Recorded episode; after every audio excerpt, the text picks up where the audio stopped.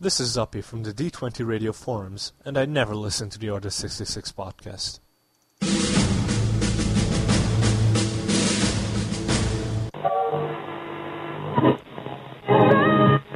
correctly with the correct amount. D20 Radio, where gamers roll.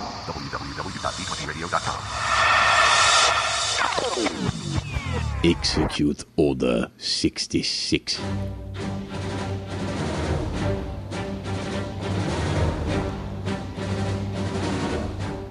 This episode of the Order 66 podcast brought to you in part by our fine sponsors GoDaddy.com and Buy.com.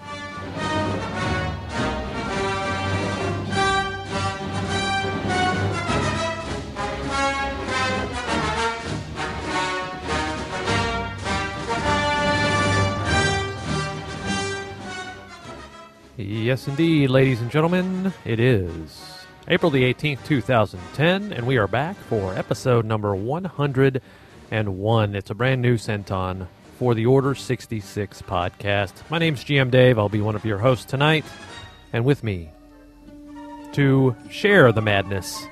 Aha, get it? Madness. It's GM Chris. Oh, the madness! Oh. What is up, Gamer Nation? GM Chris here, and we are conspicuously absent of female entanglement this evening. Yes, yes, we are. T- TG's voice is gone. Yes, it sounds like a truck ran over it and then a steamroller steamrolled it. Pretty much. Pretty much. And I think there's a reason for that, though, but we'll get to that later. Ah, yes. We will get to it later. But, man, we had a lot of fun this weekend, dude. Oh, dude, it was great. I know, I know we're talking about announcements, but it was just a blast. I'm still recovering. Oh, yeah, and for those of you who are turning in for the first time, uh, this is the Order 66 podcast, the only podcast entirely devoted to Star Wars Saga Edition. Uh, glorious member of the D20 Radio Network, and D20 Radio had a hell of a shindig yesterday. Oh, yes, we did. The Gamer Nation came out in force. And we overwhelmed that poor store. They didn't know what hit them. It was great. The regulars came in there like, wow, there are a lot of people here tonight. Can we get tables? There's no tables. Uh, well, uh, we're I'll be done with this uh with, with this session in like three hours. Yeah, yep. you can have my table. Yeah. Anyway, it was fun. And well, how, how about we just get to it? Maybe. Yeah. Accessing. Ah, good. New acquisitions.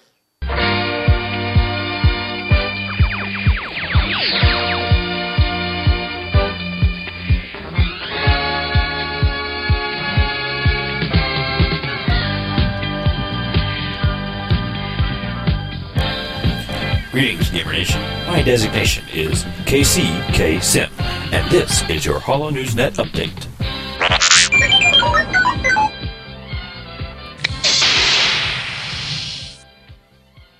Ah, yes. So the aftermath. I'm still recovering. I'm sore. My throat hurts. I didn't lose my voice, but my throat hurts. So, okay, so well, we've been broadcasting for a while. We had the first ever D20 radio event uh, at Madness Games and Comics in Plano, Texas, yesterday, um, and it was glorious. Um, man, Yes. we we had like uh, we had I think, and this surprises me because I know we only have a handful of listeners in the DFW area. We had probably about oh 14 or 15 people just show up that were listeners, and you Right. know, like cr- what we call crew members, people here in DFW, just listeners, and then.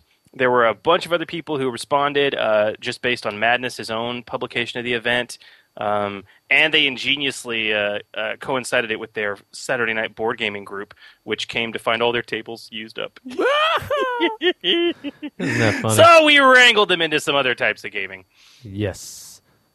dude. It was fantastic, man. I I played a game that I've never played before. Betrayal on be, the Betrayal at the House on the Hill, right? Great game.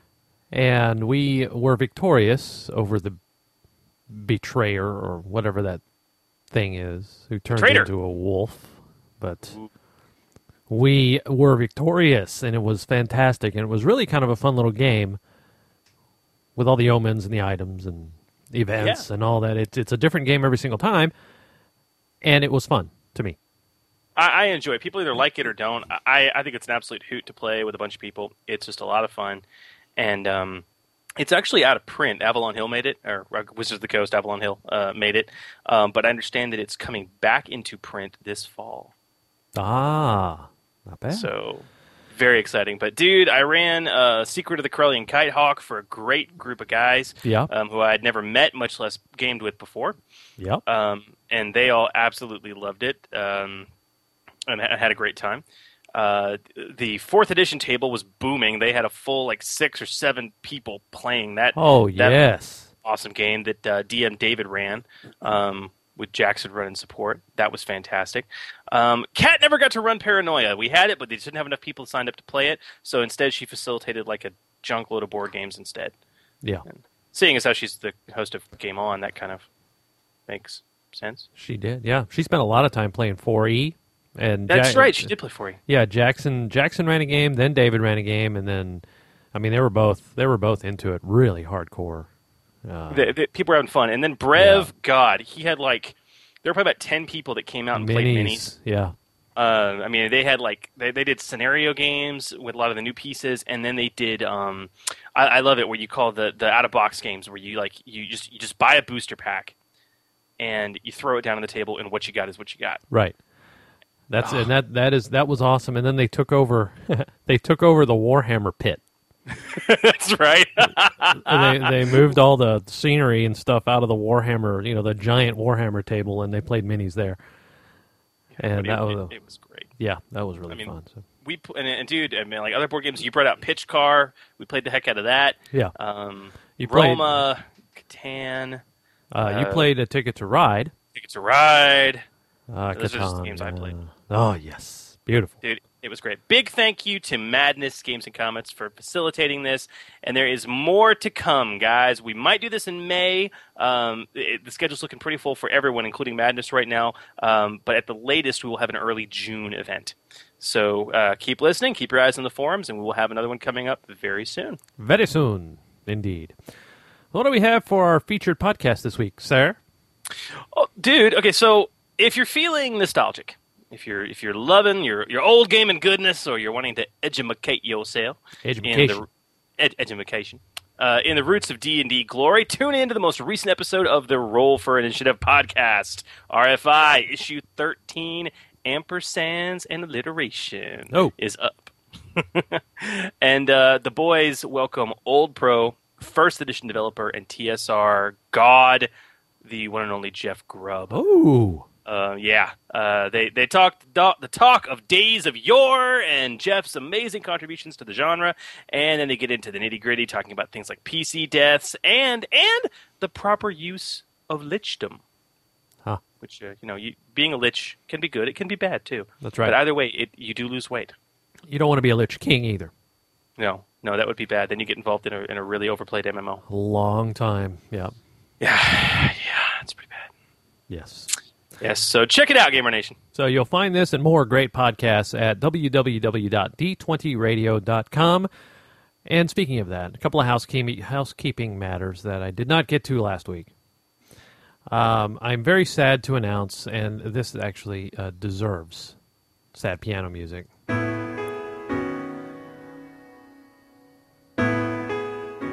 Yes, very sad to announce the cancellation of two shows on the D20 radio network. Ah, yes. Dungeon Master's Keep has pod faded for the time being. And Cinematic Attic is no longer with us. Yes. Indeed. But the good news is that I have another movie podcast to replace them, and it's called Cult Movie Cuisine.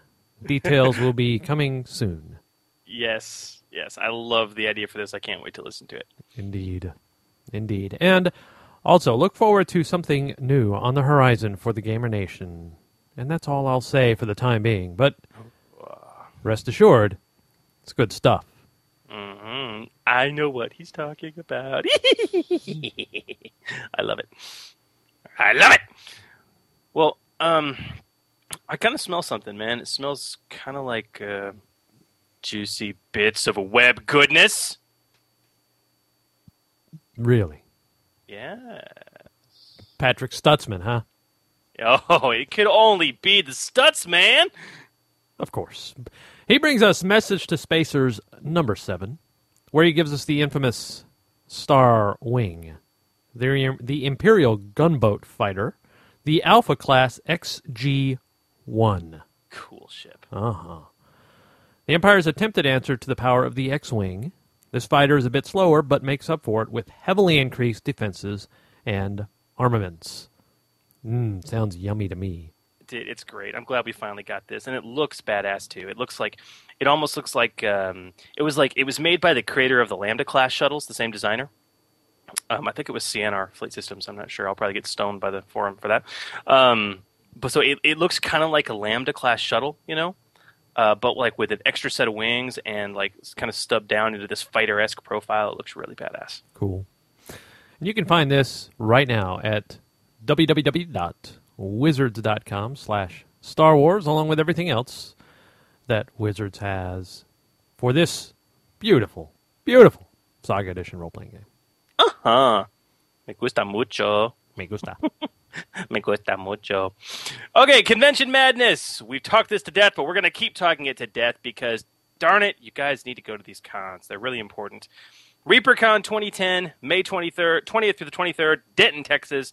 Order 66, RFH, Game On. We'll all have members there running games. Come, get your paint on, get your game on. Find out more at www.reapermini.com. Yes, and Origins 2010, June 23rd through the 27th, Columbus, Ohio.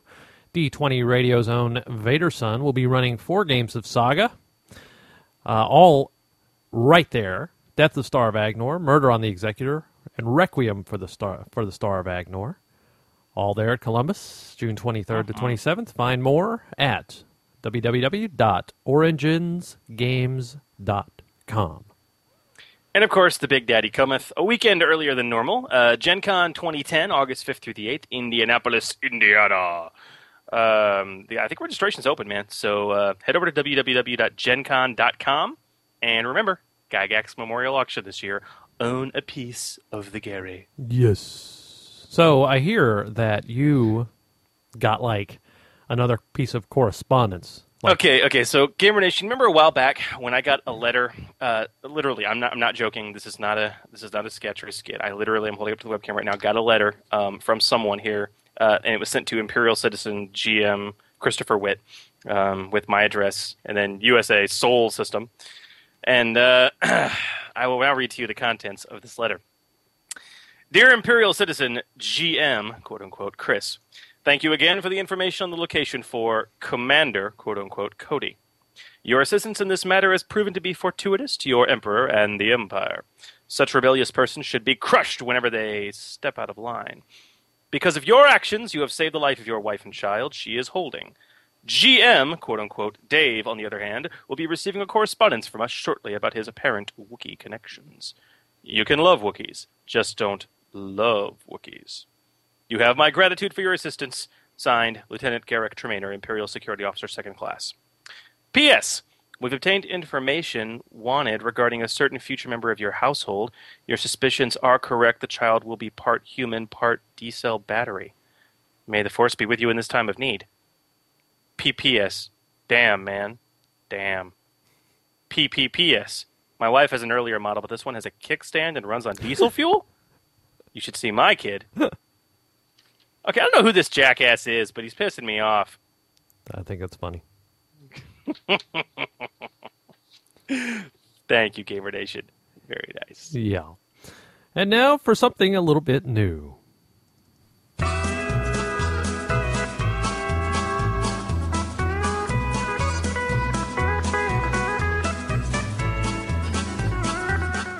Barbecue. It's wise never at his post. It's time for tailgating with TK421. Well, hey, hosers, this here's TK421, back on the airwaves of the Order 66 podcast. Busy grilling, sipping on some Corellian ale, uh, uh, I mean, uh, blue milk, and uh, tailgating here at the Malistair Padres Classic with my new buddy, big old boy from Bestine, fella by the name of Jek Porkins. I saw him come up on my speeder. I saw he was a fan of good barbecue right away. So I asked him if he'd like to try a couple of my Bantha burgers, seeing as how he was a connoisseur. Came right over and socked me in the gut, he did. Woo! After I uh, caught my wind back, I laughed and I said, boy, you's alright. Tossed him a cold one and we tailgated for a good couple hours. Tell you what, that old boy there, he can toss 'em back. Now Porkins tells me he's some kind of pilot, born and raised on Bestine. And I, talk about how the Empire kind of, kind of relocated all them Bestine folks a few years back got all quiet on me. Kinda mad too. But a cold one got him talking again. Says he flew for a group called the Yellow Aces for a while. But he is a, a new unit now. Wouldn't tell me much though. You know, now that I think about it, he was kinda nervous when I asked. Maybe he's working for them rebels. Eh, who knows? That's bad conversation for a good tailgate, I tell you what. You know? Well, we had us some chow, some drinks, played a good game of dejarik, kicked my behind something fierce too. Lost a few credits, don't mind saying. And then that big old pilot was off. Said something about a craving for fried chicken. Not too sure. Hope I'll see him again. Well, here's TK421, raising a cold one for you, Porkins, wherever the galaxy takes you. And if you'd like to meet Jek Porkins, you can too, right now, at the D20 Radio Forums. This here is TK421, reminding you hosers to stay at your post, keep the charcoal hot, and remember, you never know who you're gonna meet at a good down-home tailgate. And there he goes.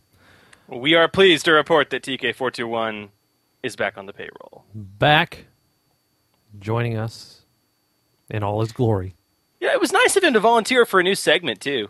Yeah, after I he mean, I'll- killed our last guy and all. Yeah, after yeah, I mean, after it was the least he could do, Yeah. you know. Yeah, you figure. But But we are proud to welcome back TK421, and every week, you guys, at TK will be meeting with a brand new character from the Star Wars universe, who uh, will conspicuously have their NPC stat block posted up on the forums in the D20 radio thread, where you can find these people and add them to your own games at your leisure. that's right. Handy, handy stuff. Good information to use in your games. Mm-hmm. Yup. Yup. All right, here we go.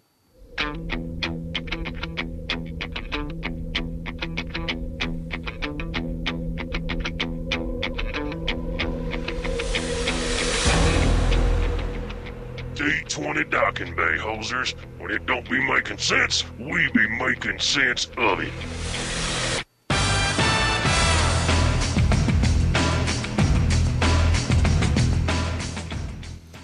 Ah, yes. Back to the D20 docking bay again. It's been a while. It has been a little while. I'm glad to be back in it officially. Yes, indeed. So, we start today with Ilmion, who has a rather enlightening question. I sense a pun. Uh, no, you know me better than that, but never do Okay. that. So, when a gunfight happens in total darkness, do you think that the blaster bolts fired should give a little insight on the environment to the character that does not have dark vision?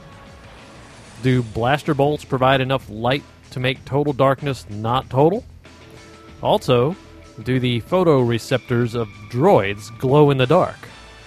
Is there some kind of stealth photoreceptor in the rules? well, I think he's trying to make things entirely too difficult. Yeah, I'm, I'm kind of inclined to agree. Um, okay, Ilmion, there, there are no rules allowing blaster bolts to light up the darkness. There's also no rules calling out that droid lights light up the darkness either. Now, this doesn't mean it doesn't work that way. Again, there's no rules saying that Gungans can blink. That doesn't mean they can't.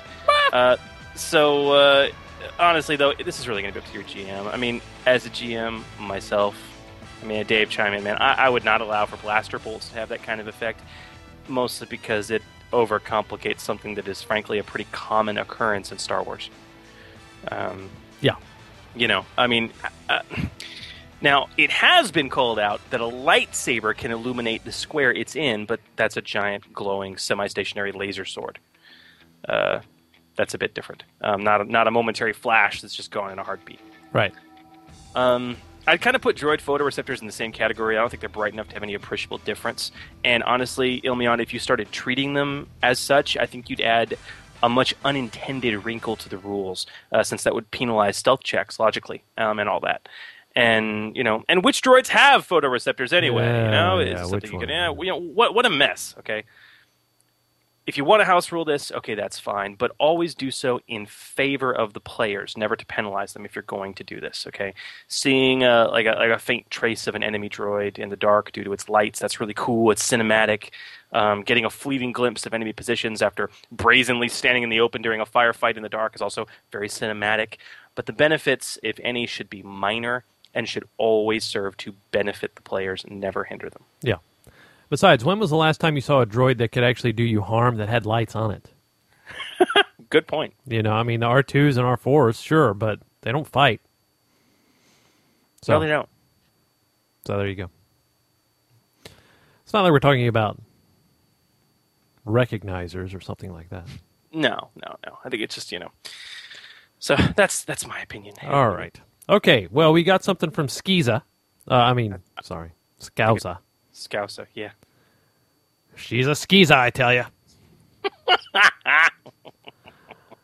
All right. So Scouza says, "I'm looking at a noble character becoming the technical guru of the group." Well, hmm. nice. A noble with the wealth, talent, and, stec- and tech specialist feat could be a great character to add to a party. I would be inclined to agree. I noticed that the tech specialist feat is considered a bonus feat for the noble and scoundrel classes. But the tech specialist feat has a prerequisite of training in mechanics, which is not in the noble skill list. Am I missing something here, or are you just meant to be a scoundrel or multi-class into noble to get access to it as a bony fe- as a bonus feat? Yeah, pretty much. Yeah, you are correct. Um, there's a couple other ways too. Um, so, okay, basically, Scouts uh, Noble has three ways they can, by raw rules as written, become a mechanic. One, multi-class into a class with multi- with mechanics on the list. Uh, then wait for an intelligence bump and train in mechanics, or uh, take skill training. Uh, second way, uh, backgrounds. If your GM is using the background mechanic in the Rebellion era campaign guide, it might actually be possible to have mechanics on your class list from the get-go. Um, and three, uh, often overlooked one, the Noble's engineer talent. Starships of the Galaxy, page 16.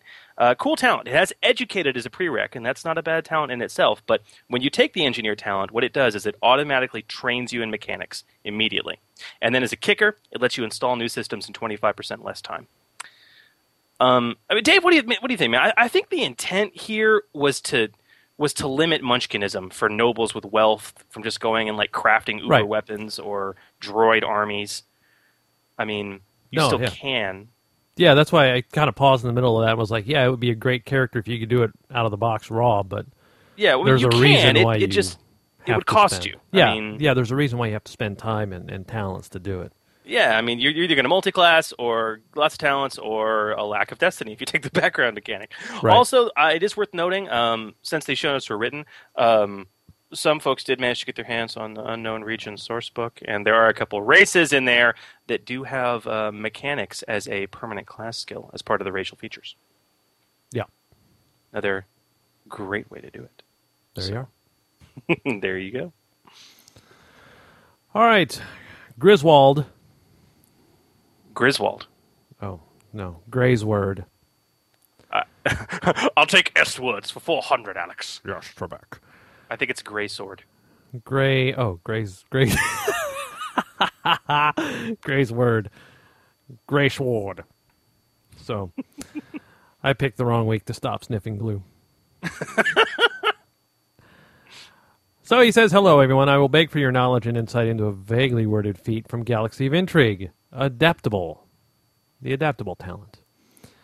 My questions primarily revolve around the time mechanics of when the talent can be enacted. First, the consensus on the WotC boards and with a local GM is that this feat is too powerful to use with lineage talent from the noble class, especially the wealth talent.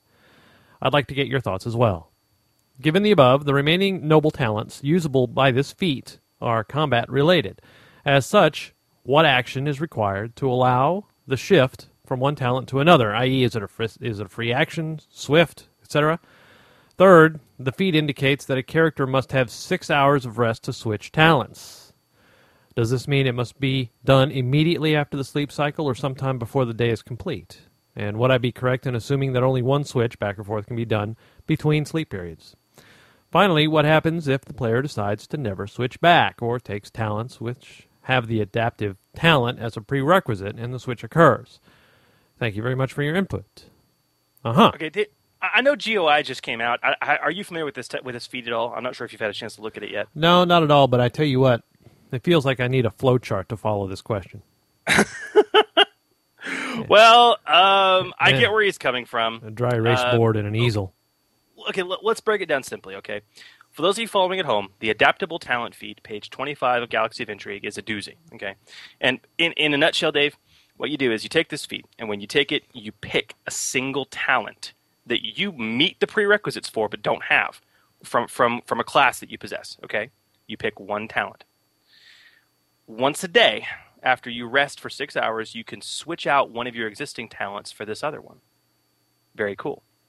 Um, there's some rules. Uh, the the lost talent can't be a prerequisite for any other talent you have, obviously, um, and you can swap back to the original talent with another six hours of rest.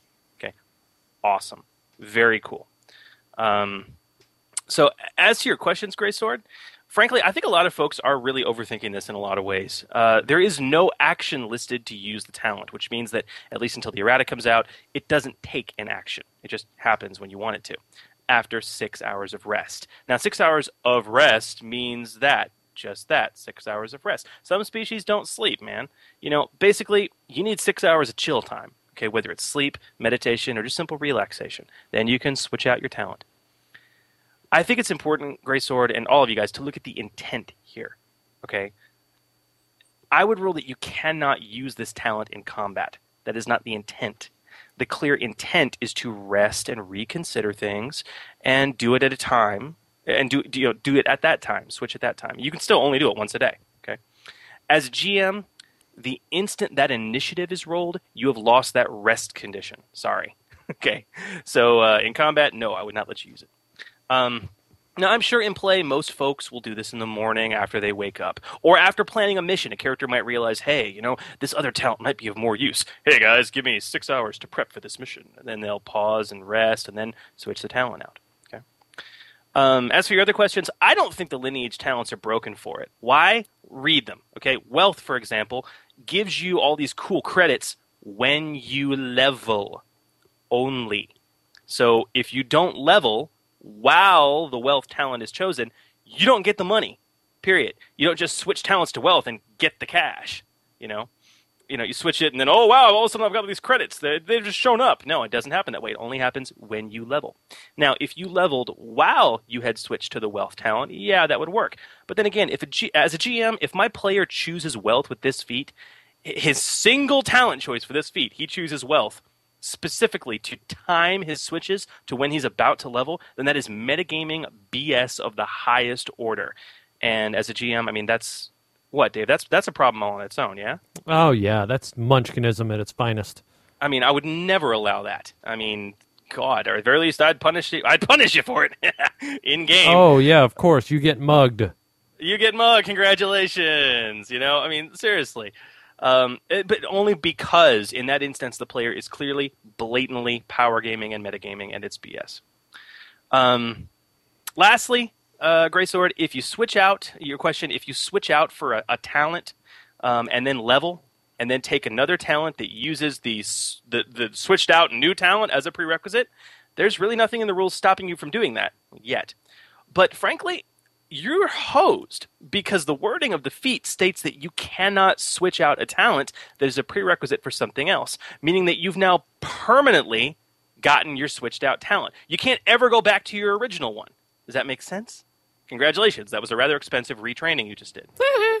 um, so there's that. I think a lot of people are making more out of this than it needs to be. Um, uh, you know, I I think there might be some shenanigans possible, but only with an extremely lenient GM.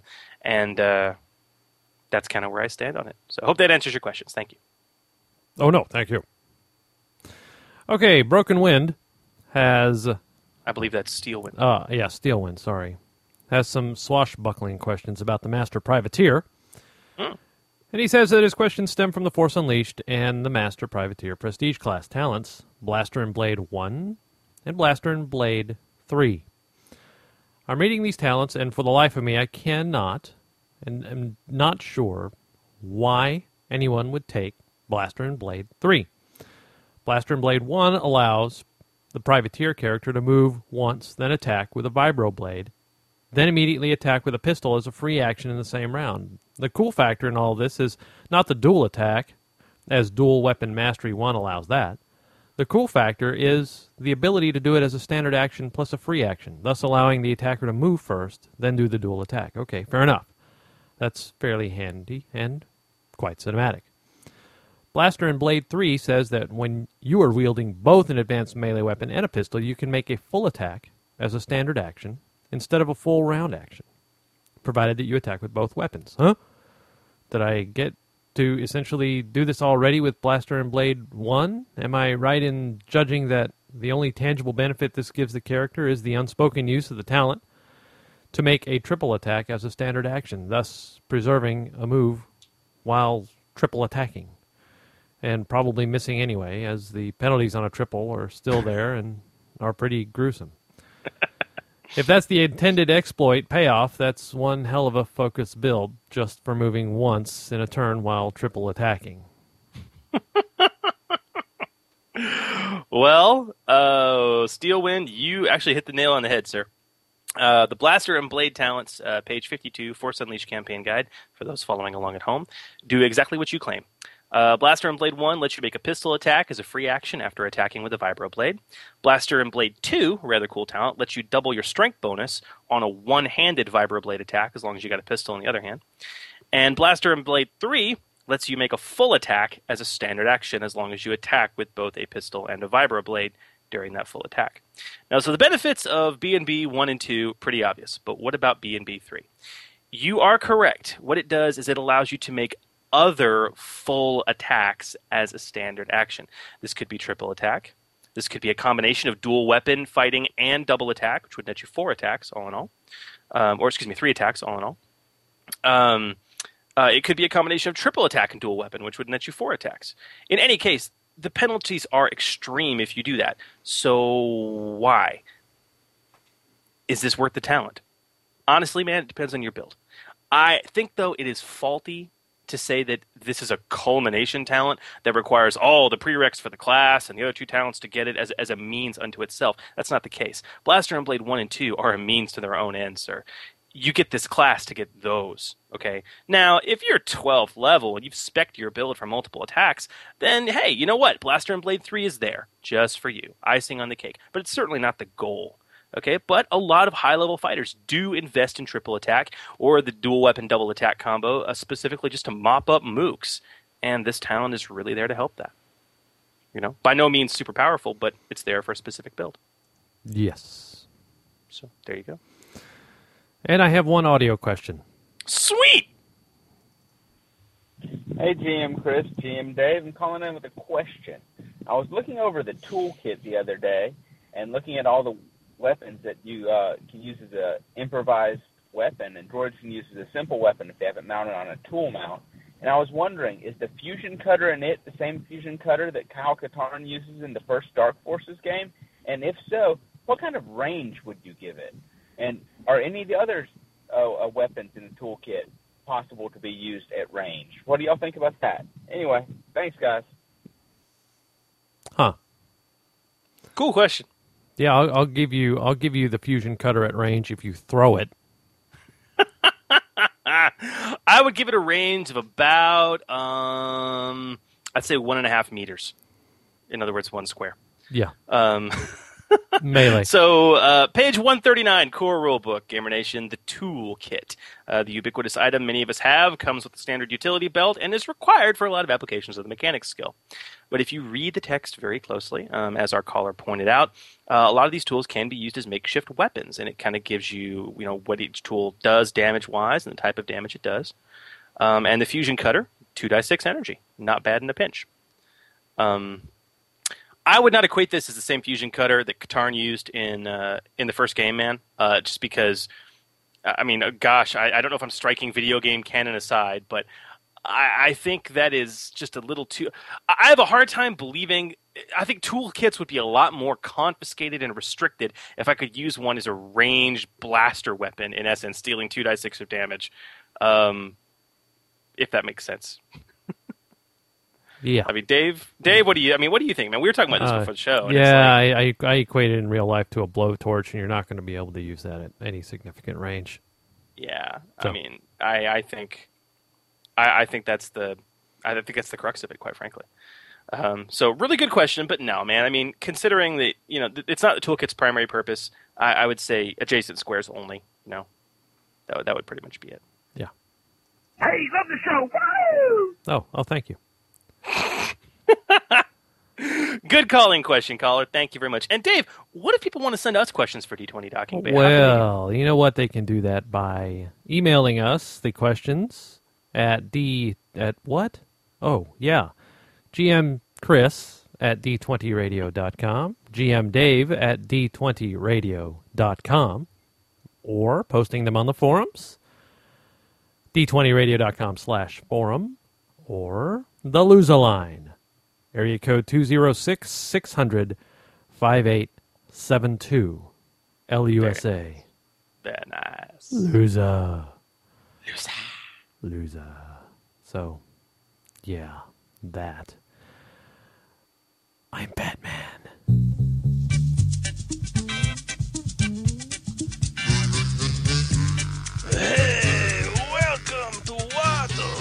This is Watto for Watto's Bargain Basement, and I want you to come on down to Tatooine this week for our big special sale. Tell them Jabba sent you and you get a free chance cube. Hey, we got the deals for you. Come on down to Watto's Bargain Basement. Hey, what do you know? Eh. Oh, I missed that. I missed Watto's. It was one of my favoritist openings in the world. I'm just a fan of Sanford and Son. Yes. So there you go. Well, okay, so we found something at Watto's that will get us all one step closer towards the ultimate and supreme goal of making our, our PCs identical to the Dark Knight. I'm Batman. I am the Knight. Gotham needs a hero. Oh boy. Being Batman Part 6, we present in Watto's Bargain Basement the Surveillance Tagger. You're it? You're it. Yeah. Basically, that's what this does. Very cool. So I, I, love this. I'm glad they finally setted this out. Basically, it is a tiny sized, unassuming tube. Okay, and inside the tube there is a fine sized dart and a compressed air canister. Hey, what do you know? What do you know? From the cloners. As a ranged attack against a target within six squares, no larger, you can fire the dart, which will adhere to the target using a combination of adhesives and magnets. Once attached, the dart activates a homing beacon within itself, which has a range of one kilometer and 40 hours of battery life. You can then track the beacon with a measly DC 10 use computer check and either just a simple data pad or an appropriate sensor package, like if you're on a ship or something. Um, noticing the dart, if you if you're tagged, isn't easy either. Uh, its size gives the target a minus 20 to perception checks to notice it, uh, which is ridiculous. And you can find this item on page 67 of Galaxy of Intrigue. Um, it's a little pricey, 450 credits. It weighs about half a kilo, the full tube. Uh, but dude, what a fun way to accomplish a mission, you know? I mean, I, despite the price, this is a cool little thing to add to your utility belt. It is cool. You could make it a bat utility belt. Batman. I am Batman. I am the Knight. I am the Knight. the Dark Knight. So pick up Galaxy of Intrigue if you haven't already. And um, oh, hey, I forgot in announcements. I was going to add it. Of course, guys. In two days, on the twentieth, officially, uh, the Unknown Regions comes out. Uh, as we mentioned, Unknown Regions earlier. So for Pete's sake, go pick it up. Last book in the line, folks. Don't be left out in the cold. Get your pre-reserves in now. Yep. Your pre-orders, your prepayments, your, your all that. Yeah, all that. Book now. Big happy. Well, on our phone now, Grego, is a gentleman who needs absolutely no introduction whatsoever. You guys in the chat room would know him as Silver Force. He's been called Silver Chocolate. He's been called lots of things, but the name is Sterling Hershey, writer, author, father, Architect, architect, general good writer, and guy. author are the. well, I'm not father yet. Oh, sorry. That's what I meant. Uh, ordained minister, lawyer, esquire, firefighter, and savior of children. an all around general cool guy. That's right. The man about town. Well, what is up, Sterling? We were talking uh, before before we came back on the show. Um, uh, we missed you last week, man. I, I'm I'm glad to hear you're doing well. Yeah, you know, it's uh, had had something else come up with uh, with work and uh, a meeting that ran a whole lot longer than I thought it would. It was you know, scheduled to start at 5:30, and I thought, well, I could get back here by nine, and I got here at got back here at 11:30. So I way underestimated not only the length of the meeting, but also when I said I'll be back in about an hour. No, that was completely wrong as well. See, your clients needed to know that they really didn't want that much natural light entering the foyer. So, I mean, get over it. You're not going to have the sky. You're not going to have the windows there. Well, all in all, it was a good meeting. So All right. Well, that's good. Okay, well, so okay, before we get into the meat, then, uh, so dude, Sterling, talk to us, man. Uh, how's Diggs? What's going on for you right now? I mean, you know, aside from aside from normal everyday work. Uh, well, I guess in terms of freelance, uh, obviously I'm not doing Star Wars at the moment. um, I am doing a little bit of other freelance, however. So, um, in fact, I've got a project due here in a, a week or so. So, um, that's also with Wizards. So that's good. Very nice. Hope to see hopefully more of that and uh, some other freelance from, from some other companies um, is a possibility, but nothing to talk about yet. Very cool. Gotcha. Very cool. So, okay, we, we asked this question to um, our, our, our, our host that were on last week for the 100th episode extravaganza, and we'll ask them to you too. Um, okay, it's been a while since we talked to you. What is your favorite color? Green, blue. I don't know. All right, so a lot of it, a lot's happened since we talked to you last and had you on the show. Talk to us, man. What is your reaction to the end of the line? Well, I'm obviously disappointed. Um, it's been a really great line for, for me personally to be on. Um, and uh, but uh, that said, you know, it's it's pretty complete. I mean, there's uh, you know, there's some things that uh, haven't been covered, but most of that you can probably get to with the rules we have. Uh, obviously, new material coming out, you'll be able to cover um, fairly well. Um, although the the uh, maybe the Seth, the Seth Green comedy show uh, might be a little more challenging, but I'd love to do a campaign guide for that. That'd be hilarious. Um, but um, uh, it's also the second time I've gone gone through this, and all things considered, this is much better than the first time with West End when West End went bankrupt. Yeah. And uh, at least nobody is owed any cash this time around. Uh, Ah, that sounds. Uh, So, um, and, and and you know, obviously they were able to plan the end of the line as opposed to just having it stop abruptly. Um, right. Which is also a plus. So you know, uh, StarWars.com has posted already that that that Lucas Licensing feels that the miniatures and the RPG is part of uh, an important part of their license licensing system, and and and so I expect to see somebody pick it up. Don't know who or when or how, but uh, I would not be surprised to see that happen um, sometime down the road. I think they'll have some challenges with it um, because coming off of this successful game line, um, you know, every time you start over with another version, uh, you got to convince the people who like the previous version that hey, you'll like this one too. Mm-hmm. And sometimes you can do that, and sometimes you can't, and and you'll never get everybody. So every time you split, you know, every time you have a new edition, you're splitting your fan base, which is already a niche fan base. So I think there'll be some challenges in that, but uh, probably not insurpassable. Um, I would say that I think uh, if they, you know, any new companies coming along might want to start looking towards the uh, the Clone Wars and some of that stuff because I was at a comic or local comic convention here, and uh, coming to realize just how big it is with uh, younger kids, especially. It's so huge. yeah, it's huge. So, th- so in an industry where you're trying to bring in new and younger uh, players, um, whenever you can, it seems like that's a prime opening that somebody could exploit uh, pretty well uh, with some sort of introductory game or whatever. You know what else would help? Um, if they hired really good, and creative, and tried tried and tested freelancers. Um, you know, like like Sterling Hershey. Yeah. Um, And I would not be opposed to that. Oh yeah. Yeah, it's interesting. When Wizards took it over, initially they did a lot of stuff in house. Uh, in fact, I think it was exclusively in house for a while until um, Gamer came along in, in particular. Uh, so there wasn't a lot of freelancing opportunities there at the very beginning, but uh, it opened up later on. Cool. Somewhat. somewhat. nice. Well, all right, man. Are you ready to get into the meat of the show with us? Sure. Excellent. Spam, spam, spam, spam, spam. Spam, spam, spam. You know, speaking of spam, okay, quick, quick story here. oh, please. Um back when I was running a first edition D and D game, um, and this was for the Desert of Desolation campaign, which I've actually have run twice because I like like like that campaign a lot.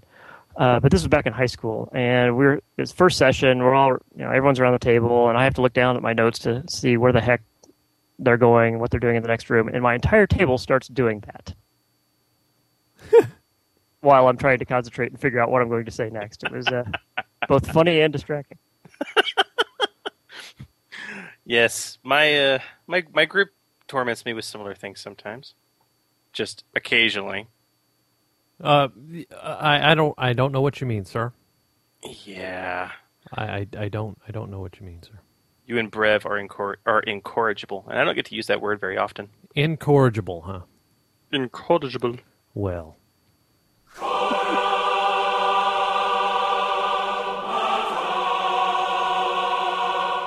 All right, you know what that means. Ah, yes. The meat. So, what are we calling this meat, Dave? I mean, tentatively. Spam, spam, spam, spam. No. Oh, um, okay. We're calling it. You got NPC'd. You got NPC'd. What? What? What? Just- what? I see. Did you see how I got gangster on you there? That was yeah. pretty awesome. Oh, wasn't it? whatever. All right. Well, now that we have the uh, inestimable uh, Mr. Sterling Hershey in the studio with us, we, which the Order 66 podcast is proud to welcome back, um, we are going to engender tonight a discussion that has been requested by a couple of GMs of late and should pique the interest of many a GM and a player. Peak. And NPCs and their creation. How do you best go about creating an NPC for a campaign? For a one shot? Uh, aside from the nuts and bolts of the mechanics, how can you make an NPC memorable? What kind of effort needs to go into it? And what advice can we and the fine mind of Mr. Hershey provide to add flavor, functionality, and fun to one of the more important aspects of game design? Ooh, alliteration. Find us all out tonight with more alliteration as we prepare to NPC you in the face. Nice. nice, nice, nice. So, uh, can you tell me what an NPC is, actually? Non player character. Oh, oh, okay. I got it. Also Yes. known as a game master character in the Star Wars games. Yes. Ah. We don't actually use the uh, term NPC. That's true. Really? It's a GMC. That's it's a car. Game master character. Huh. Okay. Yes, yes. Okay, so Sterling, let's kick this off with you, man. Can you relate to us? Uh, you know, go into the Wayback Machine and relate to us what you would consider to be possibly your most memorable uh, game master character or NPC for for any system you've ever either played in or GM'd. Oh gosh. Um, To put you on the spot here. yeah, really. um, okay, so here's one that wasn't a major NPC, but it was uh, something that was fun to do on the fly. Um, I was running the DarkStryder campaign back for the D6 system, Yeah. and uh, one of my players had a mouse droid that they uh, wanted to do a variety of things with. Uh, for, um, among which, you know, it, it had a little arm in it that could pick up little items and things like that. And so, um, whenever it, it somehow it got a hold of a glow, a glow rod at some point, and so every time it would talk, I'd have a little uh, pencil or flashlight or whatever behind my game master screen. I'd pop it up and it sort- and sort of point at the player it was talking to or, communicating with, and drop that back down behind the screen when it wasn't uh, talking to them. That was kind of that was fun. Um, as a side note, you should watch how you program those things. Uh, the the uh, campaign had a lot of um, strife built in between the uh, all the different in, uh, player characters, and that was part of it. It was, it was, supposed to be a stressful situation, and there were multiple characters being played by, played by individuals. And uh, anyways, they decided at one point to um, have this basically turn this droid into a little tiny assassin droid to go after one of the other characters, and it was actually the captain. And then they forgot about that. And later on, uh, there was they, they were um, you know evacuating some people from the planet's surface via a shuttle, and shuttle land, including the captain. Sh- shuttle lands on the uh, on the flight deck, and they you know they bring him down on a gurney, and the little the little uh, mouse droid whips you know speeds up and fires. so uh, there were a lot of reasons why that one was. Uh, uh, why, why that one was entertaining, um, but in terms of one that I actually sat down ahead of time to create. Um, I think most of mine I do. Occasionally, you know, I've had to do it for for uh, the the books, but uh, a lot of those we don't get to create from scratch. Um, right. So more often, I've done it from like my campaign, or not my campaigns, but my um, uh, my convention games. And so uh, I did one that was a um, for the Knights of the Republic campaign that was a um, oh Zabrak. Um, well, once a Zabrak Jedi that went over to the, the Sith side, um, sort of early on uh, in the KOTOR days, and the players then end up having to um, go after this guy because he's trying to convert another NPC to the dark side, and the whole the whole uh, module is basically that. So this guy is never within reach of the players until the end, but is always sort of um, uh, tormenting them and trying to basically trying to do things to turn them to the dark side, sort of a, sort of a lower level emperor kind of vibe, gotcha, I guess. Gotcha. Very cool. So we have the awesome Zabrak Sith, uh, evil BBEG, and an assassin toaster. assassin toaster. That's awesome. Yes, it was very funny watching the player try to explain because there was, you know, most of that stuff was done with notes or private discussions or whatever. So suddenly that player really had to explain because everyone knew whose droid that was, why it was doing that. and you could just see the look of horror on her face as it as it as I was starting to describe it because they all knew what was about to happen. Well, not all of them, but many of them. Oh God. Oh, okay, so uh, you're telling this to me, and I'm I'm I'm seeing some actual between between these two incredibly disparate NPCs uh, or, or or game master characters. I'm seeing I'm seeing a couple similarities in terms of the effect that they had on the game and the party, and I'd kind of like to delve into that a little further. Um, talking first of all, Dave, you asked the question immediately. You know, what is a non-player character? What is a, a game master character? Um, I don't know. I'd like to hear you guys' thoughts on this. I mean, ostensibly, I think players are going to face a lot of threats and a lot of allies during a session. But are they all considered game master characters? Because, in my in my opinion, what separates an NPC from a mook or a faceless extra um, is a great deal. Uh, so, where is that dividing line? When should you put the thought and effort into turning a threat or an ally or somebody you encounter into a full fledged NPC. Uh huh. Well, I, you know, I, I I've thought about this before, mm-hmm. and the way you approach it, or at least the way you approach it in our games, and the way I would, is if you have multiples, like a squad of stormtroopers, a bunch of battle droids. Uh, whatever the case is, those are in my in my mind, those are all mooks. Those are all just fodder. Yeah, yeah, and, they're fodder. Yeah, nobody cares, right? So who cares? Who cares the memorability of somebody that's there to die? Once the dialogue starts, once the droid commander or you know, your lieutenant, you know, from from a stormtrooper perspective, whoever's leading the squad, whoever's whoever you're going to go through time and trouble enough to name, make a named NPC, should be somewhat memorable if you're going to fight them and they have some manner of prowess in combat. That's fair. Um, I, I guess from a deeper aspect, okay, so when should they be memorable? When should they have meaning? I guess, I guess is a better question. Sterling, thoughts? Um, well, I mean, I guess ideally you'd kind of like most of them to be memorable. Um, yeah.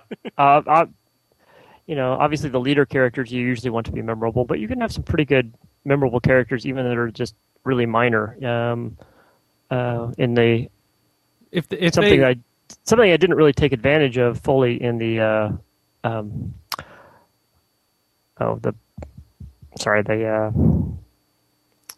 Dawn of Defiance campaign Mhm. was that they uh, my players uh, sort of latched on to to, a, to an R2 unit that they got early on, and it became memorable just because it kept showing up. But I never really took full advantage of, of maybe giving that a full personality like it might have deserved.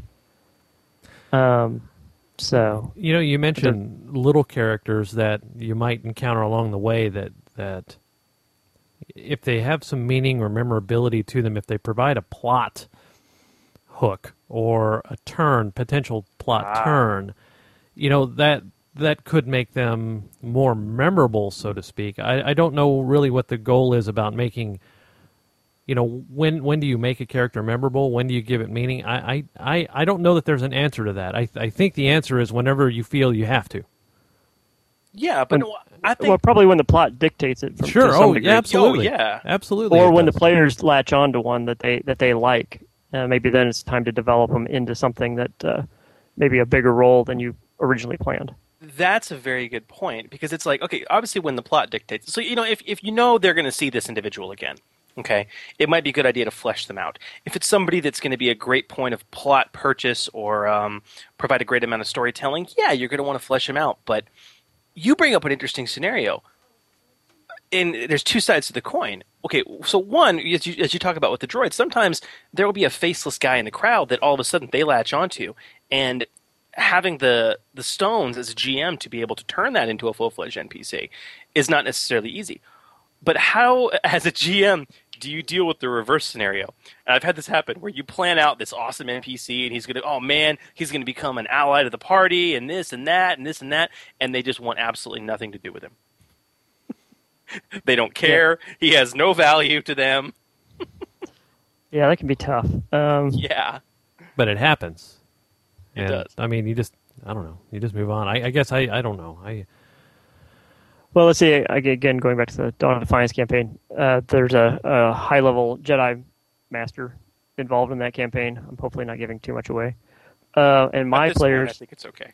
yeah, and my players, uh, just never, eventually, just never liked that that Jedi at all. they just they just were tired of having to you know basically deal with all the trouble being caused surrounding that person. And uh, they were supposed to be somebody that they really wanted to keep alive and do all this stuff, and they did to a point, but they weren't invested in that in that character. And you know, maybe I could have done something to try and to try and help with that, but uh, it was an attitude that they took on took on fairly soon, and um, fortunately, uh, was able to go on, you know, despite of that. But Well, and you got to be careful. I mean, because if you try and divest them of that attitude, I mean, I mean, at what point are you railroading the players? You know. you're always railroading to a degree. Well, yeah, but I mean, if you're, you know, no, you're going to make this person an important NPC to you. That's, you know, Well, you just you Well, can always if bring the- him up If, it's a- again. if the uh, important NPC is a bad guy, that's pretty easy to do. that's very true. So it's, it's harder when you're when they want when you want them to be friends. this is very true. I think allies are tough, but man, I mean, bad guys are easy. I mean, bosses, people that are going to be repeat villains in your campaign, that's easy. Um, but I mean, Actually, actually, what I would do is is if, if a if somebody if, if your NPC didn't work out, and I would talk to the players afterwards and say, okay, I want you guys to have some kind of ally or whatever the situation is, and say, what what would you be looking for in somebody like that, and maybe try and go that route and see what they see what kind of character they're looking for, as opposed to one that you're just creating, and maybe you're somewhere in the middle you can make it work. That's an excellent idea. So if they're not buying it, find out what they will buy and then sell it to them. Or if you're playing Paranoia, they come in with a different clone for that character, and he's got a completely different personality and fixes the whole thing. Love that game. Uh, I love it. So okay, so that's ways to deal with problems, and it seems like you know a, way a way when you know when you want to flesh out a real game master character is if they're going to have meaning for the party, whether it be an antagonistic relationship or whether it be you know a recurring uh, helpful relationship. That's that's that's important, but in terms of the creation of these NPCs, I mean, there, there's kind of there's kind of two schools of thought. I mean, like, you know, to create or not to create. Um, in other words, I guess what are the real advantages or disadvantages of building a stat block from scratch when you do this, or using a pregen? Because I, I know game masters whose philosophy is, you know, if it's going to be a full fledged game master character, a full fledged NPC, I will create the entire concept myself. I'll do it. If it's a mook, uh, I, I'll go ahead and use a pregen that's quickly available to me. Um, and you know, I, I'm I'm kind of of two minds on that subject, quite frankly. Um, talk to me about. Uh, I mean, I guess I guess let's talk about the dichotomy between the two and some of the advantages and disadvantages of of using pregens or creating builds from scratch. I mean, in- terms of, I guess from scratch, I mean, some of the disadvantages right off the bat. I mean, obviously it's time consuming, um, rather time consuming, or it can be. Well, look at the advantages though of of doing a you're you're putting your you're putting your hard earned hard hard work and your effort into the character. You're investing time. You're creating what is probably going to be a memorable character, and you can build it the way you want it to function within the campaign or the encounter or you know if you're if it's a long term thing great if it's a short term deal great and you can build it specific to your party because you know you may have a guy that does tremendous ion damage well you build a droid that is somehow resistant to ion damage i'm not sure you know whatever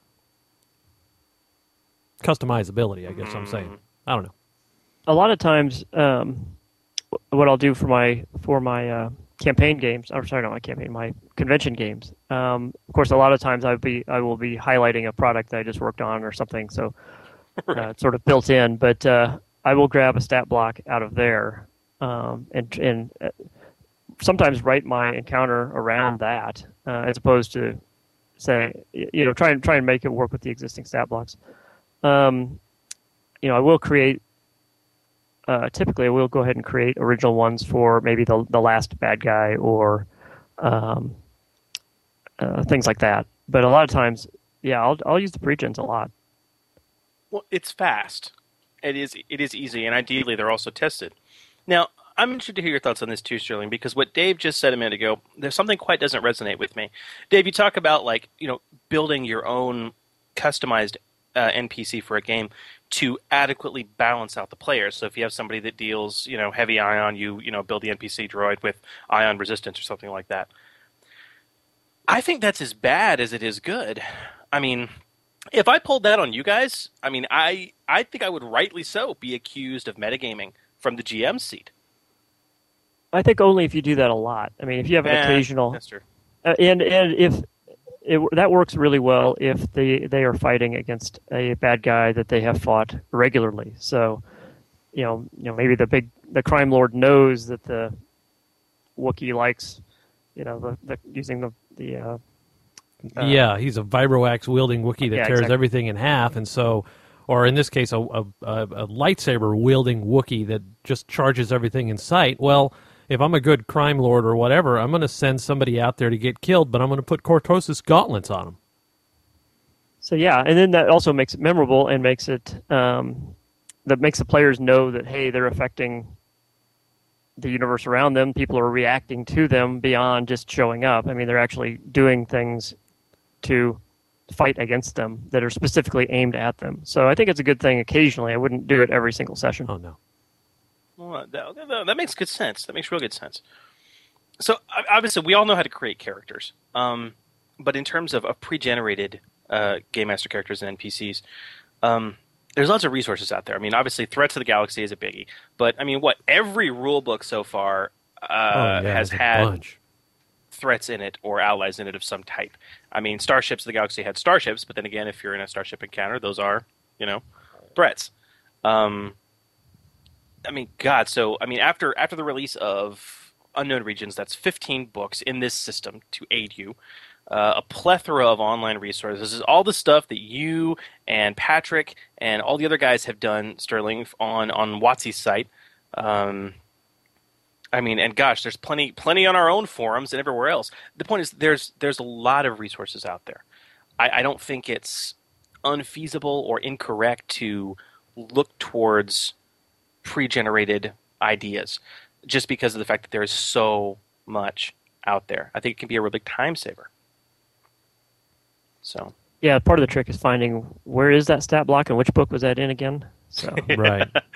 That's No, we need like true. a humongous index. Yes. Well, interestingly enough, uh, we've had some community members uh, make one.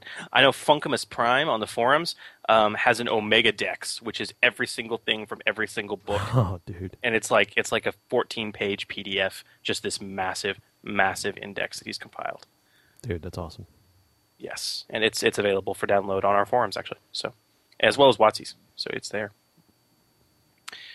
Well, okay, so let's move on. Let's talk about some pure math here. What about the mechanics of NPC creation? Now, again, we all know how to create characters, okay, but NPCs have this interesting little option of non-heroic levels. And Sterling, I was really pleased to have you on because as a designer who's designed threats a great deal, um, I've done hundreds of stat blocks. yeah, yes. Um, I really wanted to, to get your opinion on on the, the non heroic level. When do you use them? How much should you use them? What about heroic levels? Same thing. So, you know, when should you balance out the two? Because I think they, you know, all heroic level, all non heroic levels or some non heroic levels can have a, a serious impact on that individual in terms of their playability. Well, I think it really depends. Uh, the non-heroics tend, at least the way I treat them, uh, you know, they they truly are the mooks in many cases. But you could have a named character that is non-heroic. Uh, You know, maybe they, maybe especially if it's in a campaign, it's a new character, uh, a character that doesn't didn't expect to ever have a hero, quote heroic kind of path. So they start off as a non-heroic, and then maybe you advance them as the as the group advances, and then maybe they pick up heroic levels as as they go. Uh, you it might it'd be inter- interesting actually to take a, a bad guy mook maybe that survives one of your group's attacks and turn him into a, a bigger bad guy later and give him heroic levels. That might be a really interesting way to uh, to to uh, approach that. Uh, and in fact, uh, in the Knights of the Old Republic book, um, uh, John Jackson Miller was writing up the um, entry for oh the for I'm blanking on the name. Um, not Zayne, but uh, the Snivian. Um, Oh, yeah. Uh, anyway, he was God, yeah. and, and as part now, normally that that would all, that character would have all heroic levels, uh, being a big NPC or a big, I mean, a big uh, uh, named character. Uh, but in that case, he actually did go ahead and use non-heroic levels at the beginning, at our suggestion, um, to basically play up the fact that hey, he, what I was just talking about, which is hey, he never really expected to have this exact kind of life, and so yes, he's weaker than he would have been, but if you read the comics, that really fits in well with his character. So Yeah. Well, okay then. So th- that brings up an interesting point. So you think that heroic levels or all heroic levels are really the domain of of the named NPC specifically?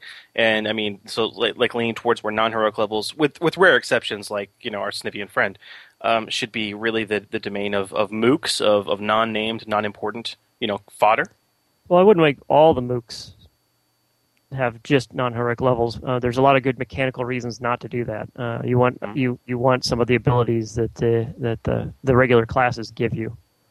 Um, in many cases. True, true. So I guess one of the things I've always struggled with, and I'm really interested to get your thoughts on this, is when I'm building NPCs, and I, I know that I want to do that. Okay, you know what? They're mooks. I, I are they're they're mid level mooks. I want to give them a fair amount of non heroic levels so that you know they can act as mooks and have relatively low hit points and not a whole lot of talents. But I, I still want to give them some talents. So I want to give them you know some and, and some force points. So I want some heroic levels in there do you have a hard and fast rule or a general guideline in terms of where you draw the line? You know, how many non-heroic to heroic levels? Uh, you know, is it two thirds to one third or something to that, or half and half? I mean, what what tends to be a, a general rule of thumb for you as a designer? It depends on sort of the level of the encounter. Um, one nice thing about non heroic levels is that you can give a character a lot of them. So if you have a more, if you have a, a character that should logically be have more experience, say, like a, a, you have a soldier that should have more experience than maybe some of the characters that, that are that they're going up against. Mm-hmm. Um, you know, by giving them additional non-heroic levels, you know that reflects the fact that they've been that can reflect their experience mechanically. Uh, so that is a nice a nice thing. Um, but then uh, a lot of times when you start getting into it, there are some natural breaks. Uh, you might notice that a lot of times uh, the ones in the books will will have three or six or nine levels um, of non-heroic, and that's because uh, uh, three levels of non-heroic is roughly equivalent to one level of of uh, heroic um, A CL. one heroic level. Yeah. on the CL exactly. And so a lot of times you'll see that sort of break at those points. Um, but Well, I think it's pretty much I don't know something you start to get a feel for after a while. Well, that makes sense. Um, I, I have noticed that though, and I guess obviously it's a general guideline that the three non-heroic levels, you know, equate to about you know a CL, a one CL basically. Um, but I, I have, I mean, I've had people I know ask me this too, and you know, and it's it's one of those things you, you really do have to get a feel because you know what, a non-heroic three might be a CL one, but a non-heroic two with a heavy blaster rifle and a bandolier of grenades. um, Yeah, the CLs don't tend to br- account much for weaponry. no, they don't. So it, it's something you might bump up. It's just kind of getting that feel. So interesting. Interesting. Ostensibly, ostensibly, to put it in terms of, of geekness that we'd all understand, it's you know you're coming to, you're coming to this by saying basically, hey, what kind of computer should I bu- should I build? Without knowing anything about your purpose and your use, you really can't tell them. You know? No. Correct, and and also uh, uh, it's also sometimes it's just also a matter of hit points. You know, sometimes you want you don't want that big boost from first the first level hit points in your lower level uh, opponents. Yeah, I mean that's I find that to be a huge. You know, you want that CL, you want them to be dealing the appropriate damage. But yeah, man, I mean it's like wow, I Yeah. can give you All thirty hit hit points, points yeah. as a first level soldier, or I can give you four as a, or uh, thirty hit points as a first level soldier, or you know eight or nine as a, a third level non heroic. Um, you know, same CL. Very, very important distinction. It also depends on what sort of fal- talents and uh, feats you want to give uh, early on, Right. because obviously they're a lot more limited um, with the non-heroic. Although in certain cases, uh, there are some some builds you can put together that you couldn't quite do uh, with one of the heroic levels, simply because you get uh, access to basically all the skills. Yes, yes. It's like you know, wow, I can do my first level non heroic and train in survival, and you know, or you know, train injury, or other other things that only really are limited to a one or two classes. Um, uh, which that, that can be very interesting. Yes. So okay, aside from the math, aside from the mechanical aspect and, and judging that, Sterling, yes, you you have written hundreds of stat blocks, but you have also written some rather memorable characters. And I don't mean just the math behind it, but the actual characters themselves um, are memorable and fun. So I also really wanted to delve into uh, the character making. How do you make an NPC memorable? I mean, because that's got nothing to do with their hit points and their talents and their feats. Uh, how do you how do you when you design a character get that individual to have value in the player's minds or not so much value but at least be memorable for them whether it be an ally or a villain A a a a a, a, a, a weird s- speech pattern. which is good for about two minutes, and then it's annoying. Yeah. for everybody, including the person trying to do it. Which is not to say I haven't done that. Brev gives odd speech patterns to about half of his NPCs. Um, Well, I mean, as long as it's not something really irritating or real high pitch or real, you know, there. Yeah. Those are things you can do as a game master uh, as you're as you're going through. Yeah, Unless, of course, you're just going to say, "Hey, this guy has a really annoying voice," and then just say the line and move on and not try and mimic it. And- Right. and- and- yeah, but where's the fun in that? Yeah, I mean, well, yeah, every once in a while it's cool, but I mean, accents, you know, different voice inflections, things like that, that aren't necessarily annoying. They just give you a different frame of reference. I will say to Brev's credit, he's only ever had one NPC so far that we were just like, okay, we, we have to get away from you strictly because the speech pattern was driving us insane. And he he and that was a Gungan. Of course, of course, it was a Gungan. and and he did it up I mean, nonstop, balls to the wall, all out Gungan all the time, every time the guy spoke. Oh my gosh! See, now it'd be it'd be interesting to see how that would work with. Um, so, what's the software you use for some of your some of the other voices you have? The Oh, uh, MorphVOX. MorphVOX. Yeah, to do that at the table could be kind of cool. And there's now like a World of Warcraft headset where like it will automatically change your voice in the chat. and so uh, that something like that could be fairly cool.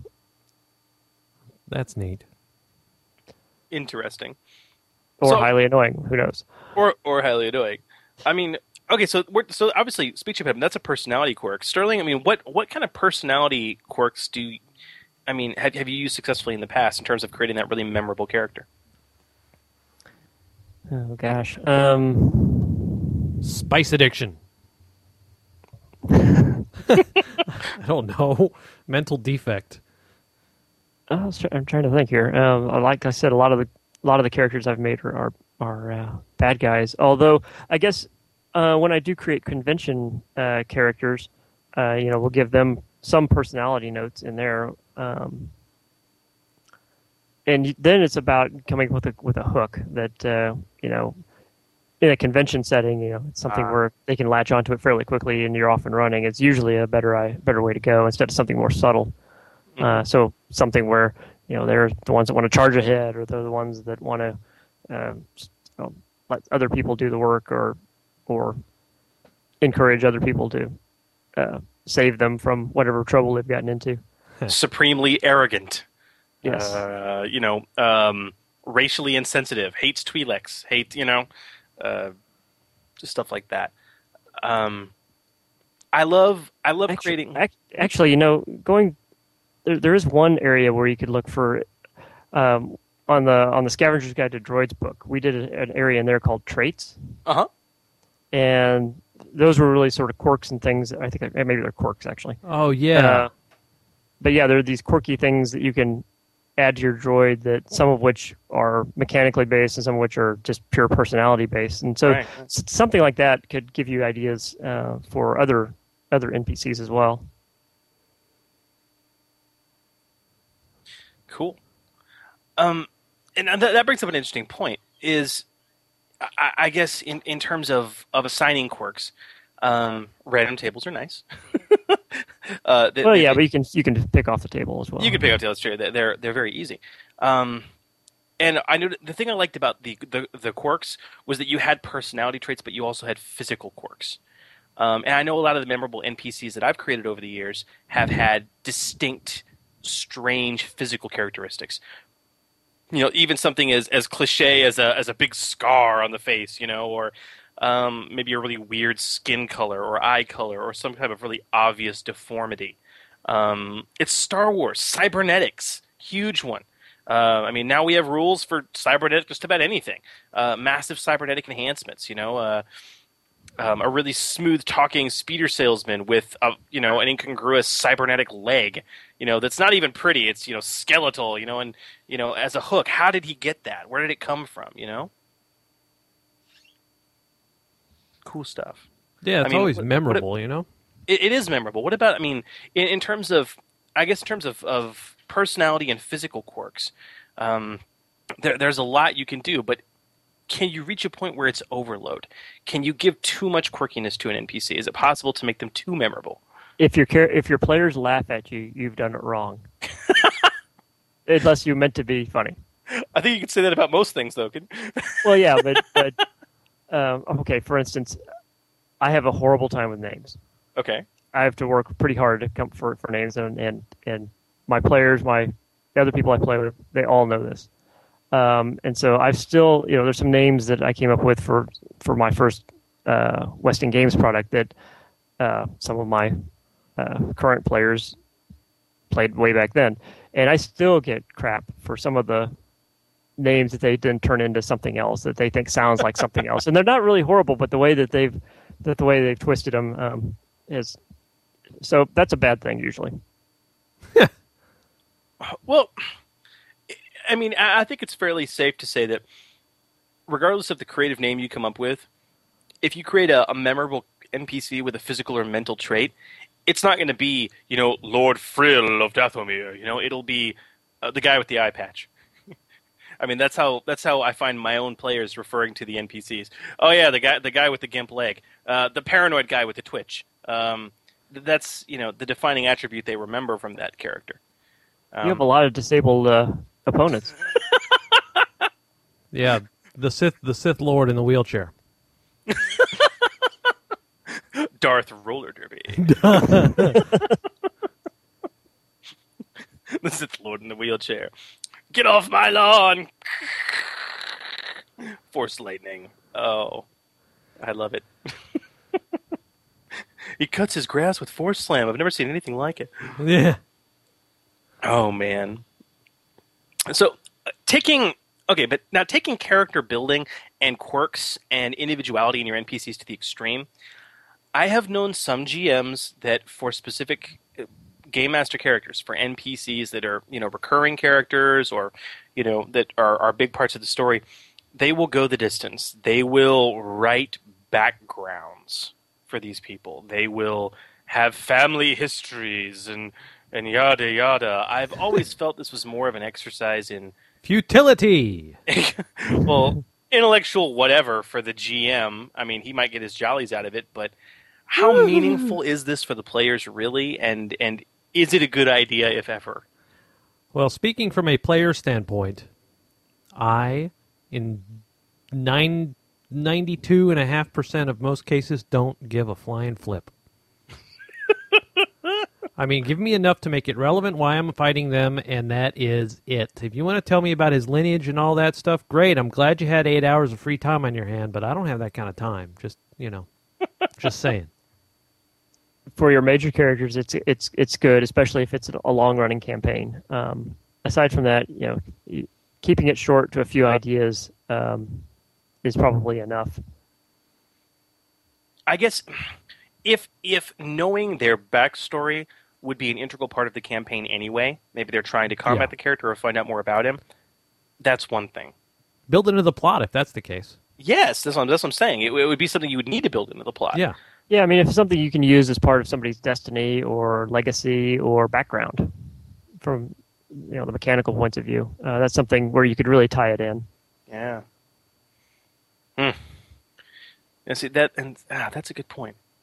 Yep. So, so I guess to to to kind of put a cap on the the NPC creation, I was really pleased, Sterling, to have you on to pick your brain about it specifically. But I, I guess in in mostly when I, when I read your modules, man, when I read Iridonian Darkness, when I read your contributions to the books, um, I noticed that a lot of your NPCs are not only interesting, but they're also extremely iconic. And I was wondering if you could talk to us a bit about creating NPCs, because a lot of the stuff we're talking about is pretty generalized stuff, but this is Star Wars gaming. It's an era that we all love. It's an era that a lot of us know extremely well. And when you're creating a memorable character, a memorable NPC in Star Wars, um, I mean, are there any hard and fast rules that, that game masters can consider, ways to endear themselves to the other players in terms of the characters they present? And I mean, how how much does does the canon and, and, and the Star Wars mythos come into that decisioning for you? Um, for me, it's pretty important to create a character that fits within the universe. Mhm. Uh, and I mean, it, it sounds basic, but I have actually played in games where some the, the characters or somebody will do something that'll be just like the game master will do something will be like that just doesn't quite feel like Star Wars to me. Now it might to them, they might have a different take on the aspects of the Star Wars universe they like, uh, but it's to me it's pretty important because otherwise, why are you playing Star Wars? If you want to have a, a character that's clearly not going to fit in that universe, you're better off going and playing a different uh, in a different universe, a different game, or what have you. Exactly. Uh, so to me, that's pretty important. Now, uh, how to do that? Um, you know, sometimes it's a matter of uh, giving them the uh, just the look of, of the universe. You know, whether it's a if it's a bounty hunter, you know, if they've got the armor or the weaponry, or you know, lightsabers or or what have you. Um, other times, it's if you can give them a connection to something that's recognizable within the universe, whether they're from a ta- certain planet um, or can relate to certain events that have happened. Um, that's not a bad way to go either. Gotcha, gotcha, gotcha. I mean, I think also I mean, it's one thing you said earlier. It's an art, you know. It, it, it's something you have to get a feel for after some time. And I don't know. I think there's a certain amount of trial and error that lends a lot of credence to N- NPC creation, um, and and continuing with that um, as you go forward. Yeah, and and what going back to what Dave was talking about, it it is important. Uh, quite a while back, um, it is important to be able to create some NPCs that are compatible with your party. I mean, if if you've got NPCs that your party can never hit, Mhm. uh, because of you know the particular uh, classes that they have, uh, well then you probably need to make some changes there, um, or come up with some way to allow them to be able to succeed. Um, you know, one thing that I've seen, in, particularly as the games go into a higher level, sometimes it's uh, even with the CL system, it's hard to figure out, um, or hard to make sure that that uh, all the combat's working the way you envision for that round. Um, whether you know, sometimes the players will be overpowered, sometimes your your game master characters may be overpowered, uh, and I think we saw that in some of the, I feel in some of the later uh, Dawn of Defiance rounds also. Yeah, yeah. Um, it seems it, it cracks me up. It seems like I, I recall my my three five D and D days when you when you say this because for at least for my play group at the time, that actually became the goal. It was it was almost this player versus GM mentality. Uh, it was you know I'm going to create an NPC that is within your CL, but is something that that you know what I don't think you can handle, and uh, and you know, and then it was yes we can, and then back and forth and back and forth. So it, it's interesting. I think I don't know. My years as a GM have taught me how it's supposed to work, and I think one of the trickier aspects can be creating that character and making it challenging, but then again, not too challenging. Because you want them to be able to defeat it. Yeah, I mean, I, I ran a game in the actually it was a it was a revised core rules game um, before Saga, and I had clearly overpowered uh, some of the snipers and things. I had shooting at the player characters, but didn't quite realize it until uh, until sort of the first hits occurred, and then it was like, oh my gosh, and then it's like, okay, either they got to figure a way out of here, or I got to figure a way to um, not you know totally penalize my my players for something that I've I've screwed up here. Right. Well, it happens.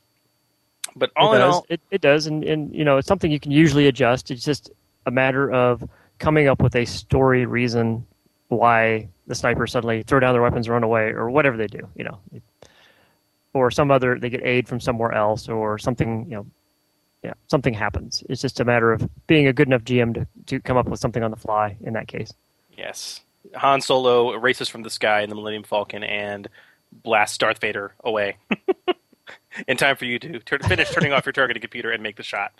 Um, never thought of it that, that way. That's uh, that's pretty interesting. Yeah. so I think the bottom line is creative GMing. So very Absolutely. good. Yep. Yeah, how you keep your uber powerful Sith Lord from frying your your your your farm boy pilot. Yes, exactly. Who's you know probably only a CL ten or eleven at this point, but hey. yes, there, there you go. Well, Sterling, thank you for taking the time to come on and talk to us. I know we're gonna gonna try and wrap this discussion up as we kind of have shared some of the nuts and bolts and wisdom of, of good NPC creation. Um, always enjoy having you on the show, sir. Yeah, it's been fun. Excellent. Thank you very much. Hey, we appreciate you coming on with us as always, sir. I enjoyed And it. Yes. And if you guys have any questions for us, uh, you can, of course, regarding this segment, uh, get over to the forums, d20radio.com slash forum. And if you guys have any questions from Sterling or you'd like to find out where he's at or what he's doing, Sterling, don't you have some kind of like internet thingy sort of website? Yeah, it's kind of this newfangled thing. Yeah, no. Um, yeah, you can find me a few places. Um, I have a website, sterlinghershey.com. Um, and uh, I would keep an eye on that. That's where I where I will talk about whatever's coming next. Um, and hopefully, you know, I've, I've got, had some longer um, sort of journal-like posts up there uh, from. Uh, I've got one up there about talking about uh, the Star Wars Atlas and uh, sort of some of the st- um, some of the systems that I created, and they've shown up in the Atlas now, and and how uh, sort of how that as a someone who's created works in the same universe, how all that sort of goes together. Um, you can also find me. I've got a fan page on Facebook, um, and also on Twitter as SilverForce77. And I've, I am hiding my tweets, but I'm pretty much just letting most people through. It's just mostly a way to keep the spammers out. I'm right there with you. Yeah. yeah. So yeah. Uh, oh, I guess I'm, I'm also on the WotC um, community as well. Oh, that's right, you are. So there you go. There you are, man. Excellent. Excellent. Beautiful. Again, thanks much for joining us, sir, and we'll look forward to the next. What? The next time we have you on the show, and that'll probably be pretty soon.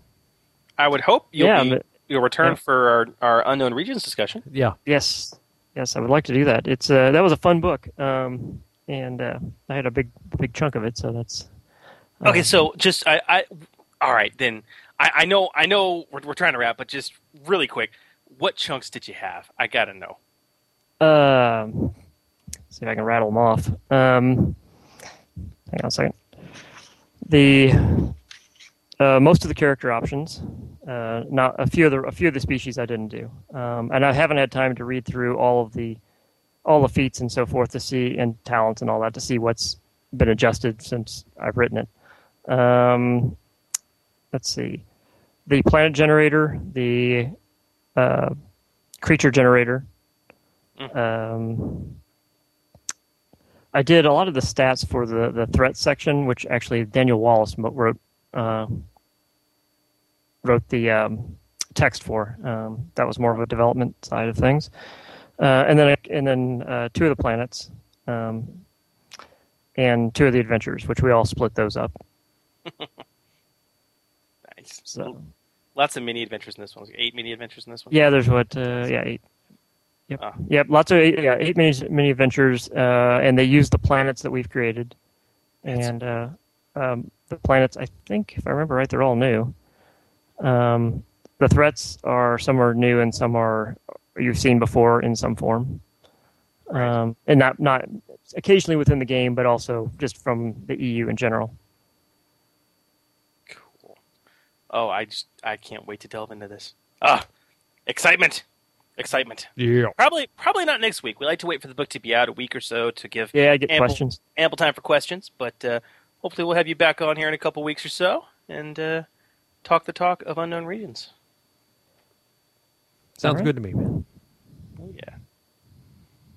And there he goes, Sterling Hershey, man of mystery, Man of magic, man of magic, and man of mastery. and intrigue, galaxies and galaxies of intrigue. No, no, no. Mystery, magic, mastery. We promised them more alliteration, Dave. More alliteration. So, yes, Magic, mystery, mastery, mysticism, magnetism, and uh, meeples. meeples, Meeples. magnanimous. Magnanimous meeples. Yes. Officially now. The show be over. It's be over. It's be over. Well, guys, get your questions in for next week. And uh, we're planning on our next show this coming Sunday, of course, episode 102. And be sure to email us, gmchris at d20radio.com, gmdave at d20radio.com. And uh, give us a call, why don't you? Like uh, Zappy did. And leave Yeah. us a bumper. Leave us something. 206 600 5872. Email them in. We will take any and all uh, liners that you have for us, and we will enjoy them and we will put them on the show. Yes, and you will love to hear why you never listen to the Order 66 podcast. Absolutely. Absolutely. So, you know, I really miss TG. It, it's really it's really noticeable now when she's not here. I know. There's a hole in the podcast. There's a hole in our hearts, all of our hearts, There there is a hole for two. for two. Yeah, hmm it's a void For two. for two. Yeah, you're going to be in trouble if she listens. But she won't, because no one ever listens to the Order 66 podcast. Good night, Gamer Nation. Radio, where gamers roll. www.d20radio.com. This podcast and related websites are not endorsed by Lucasfilm Limited, 20th Century Fox, or Wizards of the Coast, and are intended for entertainment and informational purposes only. The official Star Wars site can be found at starwars.com. The official Wizards of the Coast site can be found at wizards.com. Star Wars, the Star Wars logo, D20 logo, D20 system references, all names, pictures of Star Wars characters, vehicles, and any other Star Wars related items are registered trademarks and or copyright of Lucasfilm Limited, Wizards of the Coast, or their respective trademark and copyright holders.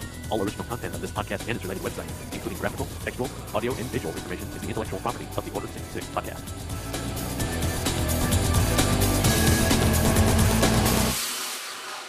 All right, so um, something was kind of missing there. Right? Yes. Something was missing. Something very bad was missing and um, so okay, let, let, let me let me clear the air. I'll take a deep breath. Peace, love, and good gaming. and keep the dice rolling. Gamer, Rolling. Gamer Nation. Full of force and stuff.